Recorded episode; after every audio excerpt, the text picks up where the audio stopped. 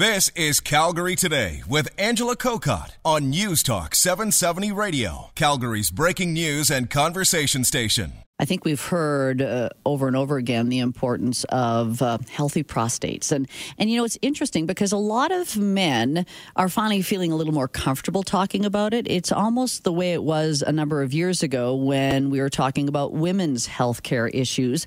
Dr. Nathan Thakur is a family physician at Copeman Healthcare Center. Joins us today. Hello, Dr. Thakur.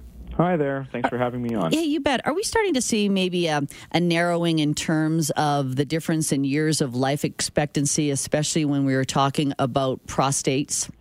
Uh, yes, I, I would say so. You know, classically, uh, we've always seen women living uh, longer, but now men are doing a little bit better. We're catching up, uh, and it's uh, I would say it's due to better surveillance, and in particular, you know, prostate health has become more and more of a concern. There's been a lot of famous people that have joined the push uh, to help with diagnosis and awareness, and um, well, I think as the medical community, we're very thankful for that. So uh, it has helped us tremendously because men are now coming in and asking the right questions. Yeah, and, and see, that's what I mean, especially when we talk about women's health care issues versus men. I think they're a little behind just because they haven't felt as comfortable talking about it. But when we talk specifically about men's health, uh, it is the prostate is, is the focus. So, how prevalent are prostate health issues?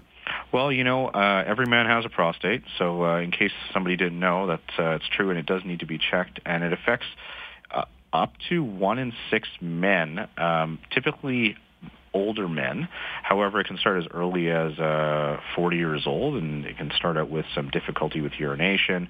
Um, however, I will say that if a man lives long enough, and this is an interesting statistic, uh, if you live long enough, by 90 years old, approximately four out of five men will uh, suffer from prostate cancer. So there is some normalcy to it. Hmm. Yeah, it would be nice to live till you're 90.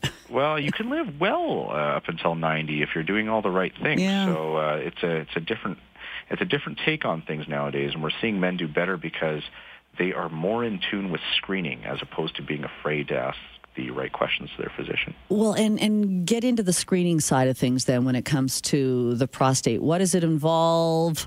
Mm-hmm. You know, because that's usually what stops men from even going to their doctor. yeah, absolutely. Um, you know, the the typical screening methods were previously involving a rectal exam, which is still done at times. However, it has fallen out of vogue just a little bit because there are other tests in the works that are helping us out. And the the first test, of course, is the prostate-specific antigen, is also known as the PSA. A lot of men are familiar with this, and you start doing that uh, right around the age of 50. Uh, at Copeman, we actually do it at 40 because we like to get an idea of what the baseline number is for a patient and see how quickly it's accelerating. Um, the nice thing about a PSA is that if if it is accelerating, it gives us a suspicion to investigate further.